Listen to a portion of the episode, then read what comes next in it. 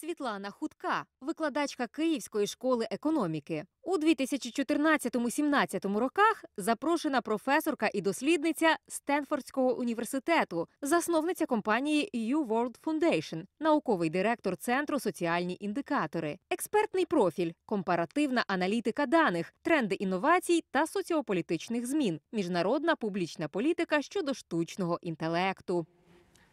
Пані Світлано, вітаю. Вітаю вас. Е, Таке інтро, е, така ваша біографія цікава. Я б додав ще, що ви експертка КМІСу, Великого соціологічного університету е, інституту. А поговоримо одразу про соціологію, про останні дані е, пов'язані з цим. Е, На цьому тижні міністр кабінету міністрів Дмитро Дубілет сказав, що в Україні проживає 37 мільйонів осіб. Наскільки ви довіряєте цим даним? Наскільки коректно вони були зібрані? Ну, дивіться, відбулася оцінка кількості населення України за трьома перехресними методиками, дуже детального опису котрих не було надано. Тобто Наскільки знаю, вони навіть не надають е, науковцям цей масив Ні. даних, який вони аналізували. Тому Вони не надають. його. Більше того, е, в принципі, єдине, що доступне для розуміння того, як відбиралися, як збиралася ця вся аналітика, це тільки презентація із малюнками. Тому тут є момент е, проблемний це невизначеність методології, її невідкритість, непрозорість. Але там- це не можна назвати переписом, наскільки я Ні, це однозначно не перепис населення. Тобто, розумієте, тут треба розділити дві речі: оцінювати кількість, е, чисельність населення України це в принципі добре, а це важливо, це потрібно. Але оцінити кількість населення це не означає отримати адекватні дані для таргетованого управління держави. В принципі, сама ідея е, перепису загального перепису населення в будь-якій цивілізованій країні полягає в тому, що це легітимний і легальний документ, котрий є юрид... От знаєте, є конституція, да, основний закон. От перепис населення все загально, це свого роду конституція, на основі котрої далі формуються різноманітні рішення. Пов'язані із плануванням політики міграційної, ринку праці, житлових фондів, як вони, е, скажімо, формуються, що відбувається з інфраструктурою, з плануванням розвитку країни, економічна статистика, Нарешті я зрозумів. соціодемографічні показники. Розумієте, це все речі, котрі жодним чином не реєструються в доступних зараз а, масивах даних. Окрім того, останній перепис населення проводився у 2001 році. 19 А років методики, котрі використовували зараз для оцінки чисельності населення, а знов таки жодним там чином, скажімо так, зараз не говорячи, що вони там погані і так далі. А вони проблемні чому? Тому що. е, Наприклад, один із реєстрів фактичних да, е, це дані від мобільних операторів, котрі калібрувалися також додатково а, через соціологічні дослідження, котрі в свою чергу базувались на показниках для зважування вибірки з даними перепису 2001 року, котрі по коло, суті та е, з 13-14 року не є е, коректним. Тому, що відбулися зміни в тому, якою є структура населення, і навіть в певному сенсі можна говорити так обережно, що от все далі і далі дослідження вони стають е, все більш умовно репрезентативними. Тому що знов таки розумієте, просто підрахувати кількість населення плюс-мінус один мільйон. а, Можна було і за дві хвилини, взявши і порівнявши дані, скажімо, ООН е, і дані Держстату, і там теж виходить плюс-мінус один мільйон. Але коли йдеться про рішення в галузі державної політики, особливо довгострокові прогнози на 30-40 років, коли йдеться про рішення бюджетні, пов'язані із, наприклад, інвестиціями в інфраструктуру розвитку маленьких містечок. Районів, визначення, які з них є депресивні, які потребують субвенцій і так далі. Там уже це не питання плюс-мінус один мільйон населення, це питання зовсім інших масштабів. Все ж таки ці дані недостатньо точні. Вони А, приблизно нам дивіться, кажуть ці про те, що відбувається. А нам говорять тільки одне: скільки можливо теоретично, гіпотетично в Україні є населення у відповідності до оцінених реєстрів. Але скільки в Україні реально є населення, вони нам практично нічого не говорять, тому що ну дивіться, коли проводиться е, загальний перепис населення, то власне визначається кількість трьох категорій е, населення. Це те, котре наявне в країні на даний момент, і це в тому числі ті, хто приїхали, там, скажімо, чи ті, хто тут перебувають як особи без громадянства і так далі. А є люди, котрі постійно проживають в країні. Да? Це друга категорія. Це ті, що там, скажімо, на певній території перебувають там за різними критеріями, наприклад, більше шести місяців, або там, скажімо, не менше року. Е, І є нарешті третє, це так мовити юридично, громадяни. Та? На основі кожної категорії формуються свої так мовити батареї показників, з котрих далі випливає дуже специфічна е, вже політика планування розвитку держави. А, Окрім того, треба розуміти, що в принципі перепис населення це про в певному сенсі і запобігання корупції також. А тому що а, ну дивіться, е, Скільки в нас мертвих душ в цих реєстрах, Так, по яких абсолютно. аналізували Розумієте, Е, якщо, да. наприклад, десь завищується кількість населення, а субвенції виділяються, а, то з повітря комусь це дуже вигідно. Мені а, так можуть з'явитися гроші, котрі в цьому повітрі і розчиняються. Можливо, в цьому і причина, що не хочуть проводити е, перепис згідно е, рекомендацій Організації Об'єднаних Націй раз на 10 років. Ну а, причини називаються дуже різні. Політичні, на кажуть, що можна маніпулювати на на, виборах. цю тему. Я би зараз, тобто, чому зараз цей конкретний уряд а, шукає варіанти. Е, Як можна було б обійтись без справжнього перепису? Е, Це питання, котре потрібно ставити відповідно цьому уряду. Але якщо йдеться про якісь так мовити загальні резони і тому подібне, навіть ті країни, котрі мають дуже хороші реєстри даних, а у нас таких хороших реєстрів даних немає, тому що три найбільш пристойні це пенсійний фонд, а це в Або принципі народження. Е, Ні, це ще дані міграційної відповідно служби. І по великому рахунку, і все, тому що дані Андерштату а, вони теж спираються на дані 2001 року. Я б хотів поговорити про міфи стосовно соціології, які існують. Наприклад, деякі люди кажуть, мене жодного разу в житті не питав соціолог, тому я е, не вірю всім цим даним. Чи е, обов'язково питати кожного, щоб ну дізнаватися про щось? Ні, Як ну не обов'язково кожного а, запитувати. А, Це е, не пов'язано власне з тим, як працює соціологія. Це пов'язано із а, математикою, законом великих чисел. Так, якщо ми говоримо про так звані репрезентативні вибірки. Е, Якщо ми говоримо про опитування більш малого масштабу, які специфічні, то зрозуміло, що їхні результати не можна поширити на суспільство в цілому. Є дуже багато обмежень в тому, як можна і потрібно інтерпретувати дані досліджень, будуть вони, скажімо, електоральними, чи соціологічними, чи маркетинговими. Ось ми знаємо це- на багатьох телешоу сидить 100 людей в студії. Е, Кажуть, що вони Ні, це не, представляють це не всю- представляє країну. Це не представляє країну. Ні, це не представляє країну а, в силу а, специфіки відбору аудиторії. Навіть якщо вони е, по віку приблизно такі, як в середньому українці, і по з різних регіонів, все одно воно не репрезентативне. Занадто мало людей, наскільки я розумію, може Там розумієте, там дуже багато речей вмикається е, пов'язаних із е, процедурою відбору. А, Тим більше е, в зв'язку там з останніми передачами виникали певні питання у журналістів. А наскільки відбираються люди е, дійсно, котрі є просто випадковими громадянами України. А тому це залишаємо, так би мовити, да, це питання окремо зараз. А якщо ми говоримо про реальні соціологічні дослідження або, скажімо, електоральні дослідження, а вони спираються на методи математичної статистики, і відповідно вони пов'язані із тим, що і як можна репрезентувати. А що стосується довіри до соціології, то в цьому відношенні якраз в Україні все набагато краще ніж можна було би очікувати. А тому, що соціологам їм довіряє достатньо велика частка населення, і це якраз і стає причиною того, що політики намагаються будь-якою ціною фахову соціологію дискредитувати.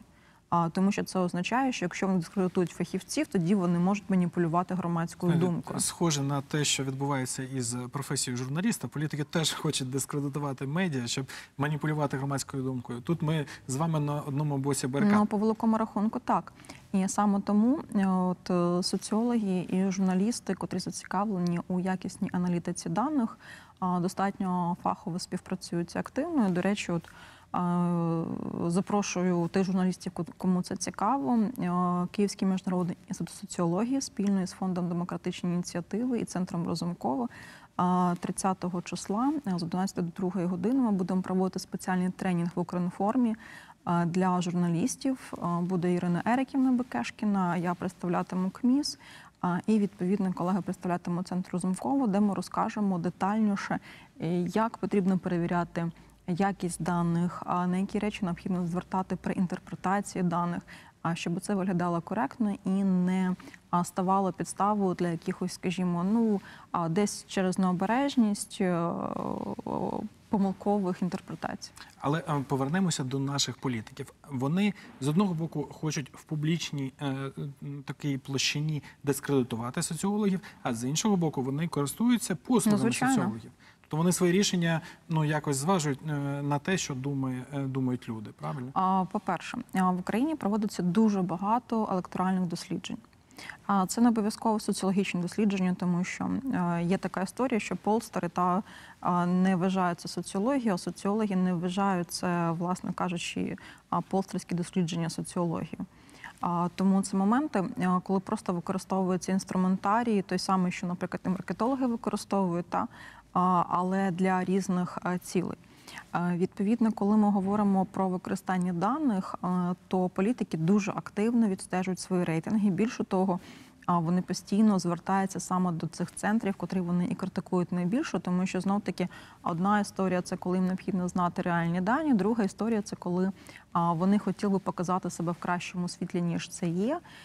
І в нашому випадку нас е, захищає наша репутація. Київський, наприклад, міжнародний інститут соціології вже багато років в цьому відношенні на перше місце ставить знов таки якість даних, тому що в кінцевому рахунку ми працюємо з різними представниками різних політичних партій, незалежно від їхніх так мовити політичних подобань, тому що з точки зору експертності ти маєш бути неупередженим. І окрім того, ми е, дуже багато працюємо з міжнародними проектами. Це означає, що ми діємо відповідності до міжнародних етичних і фахових стандартів. А багато це дуже таких е, важливо. організацій. Я розумію, що звісно, КМІС. А скільки професійних соціологічних організацій є в Україні? Ну принаймні десятки чи сотні. Ну не сотні, а на жаль, але десь як мінімум 10 таких можна назвати. Як розрізнити, хто справжній, хто не справжній? Іноді перед виборами соціологічна група е, один, соціологічна група два, і всі друкуються. Найперше, е, я б рекомендувала дивитися на ці компанії, котрі, так би мовити, рекомендовані Українською соціологічною асоціацією. Е, Ну, тобто є професійна асоціація. Ну, звичайно, а котра відстежує наскільки е, дотримані етичні і фахові стандарти у аналітиці даних. По-друге, потрібно дивитись, наскільки, наприклад, якісь дуже чутливі дані є відкритими для громадськості. Припустімо, беремо національні екзотполи. Традиційно на кожні вибори, і парламентські, і президентські, Київський міжнародний інститут соціології спільно із фондом демократичні ініціативи і колегами бере участь в проведенні національного екзитполу. І це єдиний в Україні екзитпол, пол, дані котрого ми зберігаємо в нашому національному банку відкритих даних соціальних досліджень. В центрі соціальні індикатори, котрий був заснований КМІСом відповідно, і будь-хто може ці дані взяти, подивитись. Це єдиний екзитпол, який є в принципі відкритим для громадськості. Ну, в принципі, можна подивитися якусь історію соціологічної кампанії, Однозначно, яка потрібно публікує. дивитись на історію, потрібно дивитись так, на міжнародну роботу, потрібно дивитись на якусь знов таки репутацію. А тому, що знов таки а, це речі дуже важливі, а, тому що а, чому соціологія настільки суттєва, тому що. Наприклад, той саме знов таки повертаємось до прикладу екзитполу. Під час виборів він свого роду слугує інструментом перевірки коректності голосування, такої додаткової. Скажімо, якщо ми пригадаємо 2004 рік, то саме екзитпол, котрий ми тоді проводили із колегами, власне кажучи, він і показав дуже велике розходження у голосуванні людей потенційному, як вони про це говорили, а і тому, що показувалося на е, сайтах е, виборчої комісії. Якщо ми візьмемо, скажімо, 14 рік, та, це ще така другий кейс важливості даних соціологічних досліджень для взагалі з того, що відбувається в суспільстві.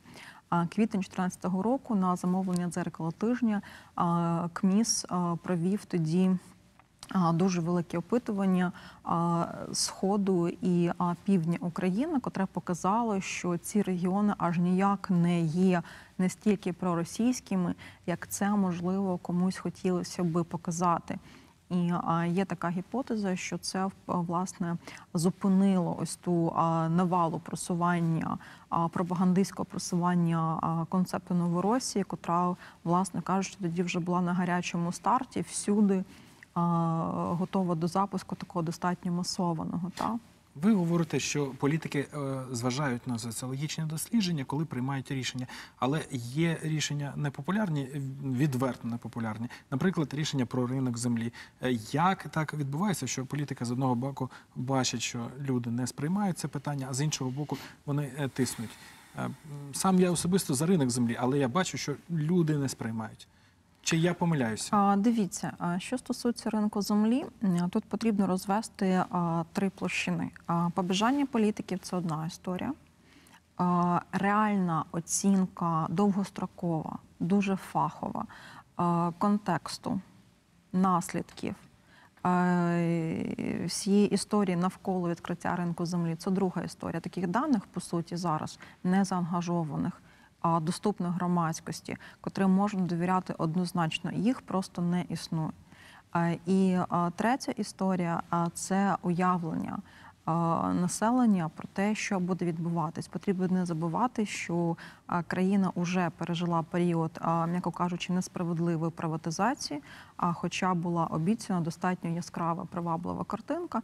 І покоління, котре це проходило, має ну такі достатньо обережні, та скажімо так, очікування щодо референдуму стосовно дозволу на продаж сільськогосподарських земель.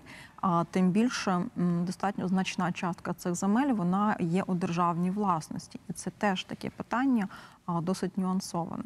Водночас, коли людей запитують, е, чи вони, наприклад, що повинні мати повне право розпоряджатися своїми власними паями, своїми земельними наділами, так вони би цього хотіли. І з одного боку, це може видавати, що це амбівалентність.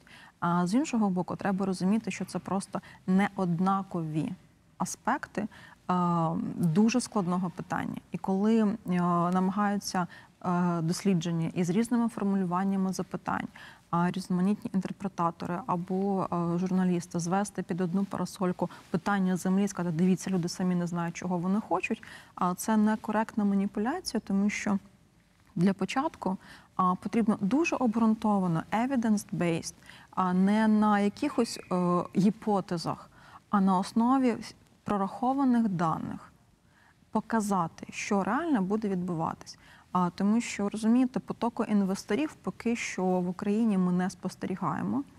І у людей абсолютно очікувано є побоювання, щоб не від повторився, скажімо так, досвід приватизації попередньої такої масової. А і це нормально. А це означає, що а, з такими побоюваннями потрібно грамотно комунікаційно працювати. Але з ними теж можна по-різному працювати. Одна історія, тут уже ми до першого повертаємося аспекту, коли політики просто хочуть хтось на якийсь свій бик притягнути, нічого не пояснюючи. Це одне.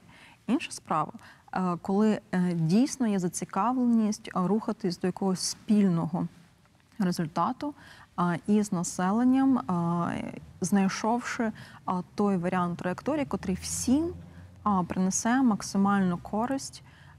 Це друга історія.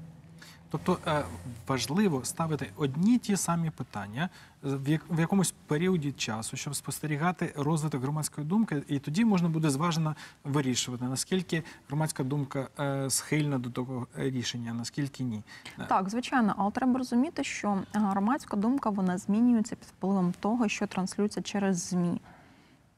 А, Тому відповідно контекст він достатньо сильно може впливати на те, якою є динаміка громадської Знов, думки.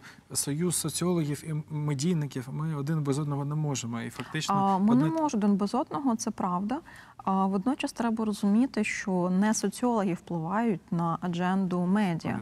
А ми знаємо достатньо є багато досліджень, котрі показують, що більшість медіа в Україні вона перебуває у приватній власності олігархів, і відповідно там є певна, так мовити, та от порядок денний, котрий задається.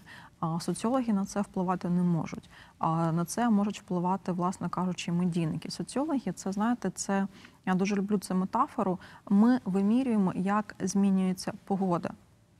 А трансляторами цієї температури е, є медійники. І те, наскільки коректно ці, власне кажучи, зміни буде сьогодні дощ е, чи сніг, е, передаються у ЗМІ, і буде залежати суттєвою мірою громадська думка населення України. І водночас треба розуміти, що е, не вистачає грамотної, верифікованої, надійної, такої, котрій би вірили люди, аналітики з економічних питань. А в Україні розумієте, просто емоційно вийти до аудиторії і сказати: дивіться, зараз всім буде добре. Тут нас післязавтра чекає комунізм, а ось тут е, буде всім багато грошей. Ну слухайте, ми всі проходили, да, от е, хтось, ну вже є покоління, котре там не пам'ятає радянський союз. От, але нам всім обіцяли світле майбутнє. І в результаті ми отримали олігархічну економіку і з таким, знаєте, а, достатньо феодалізованими якимись стосунками Ну, між давайте не будемо про сумне. капіталом Власне, і так далі. Тому та, власне, ми з вами те і намагаємось робити, давати фаховий аналіз е, економічних процесів е, в програмі Еспресо Капітал. З нами е, була Світлана Хутка, професорка Київської школи економіки, експертка Київського міжнародного інституту соціології, професорка дослідниця Стенфордського університету у 2014-2017 роках. І насамкінець, як завжди, я хотів розповісти е, позитивну новину. Внаслідок зміцнення гривні та здешевшення цін на газ е, тарифи у 124 містах України знизилися у платіжках. Більше вам е, позитивних новин. З вами був Андрій Яніцький, програма Еспресо Капітал. Думайте та багатійте.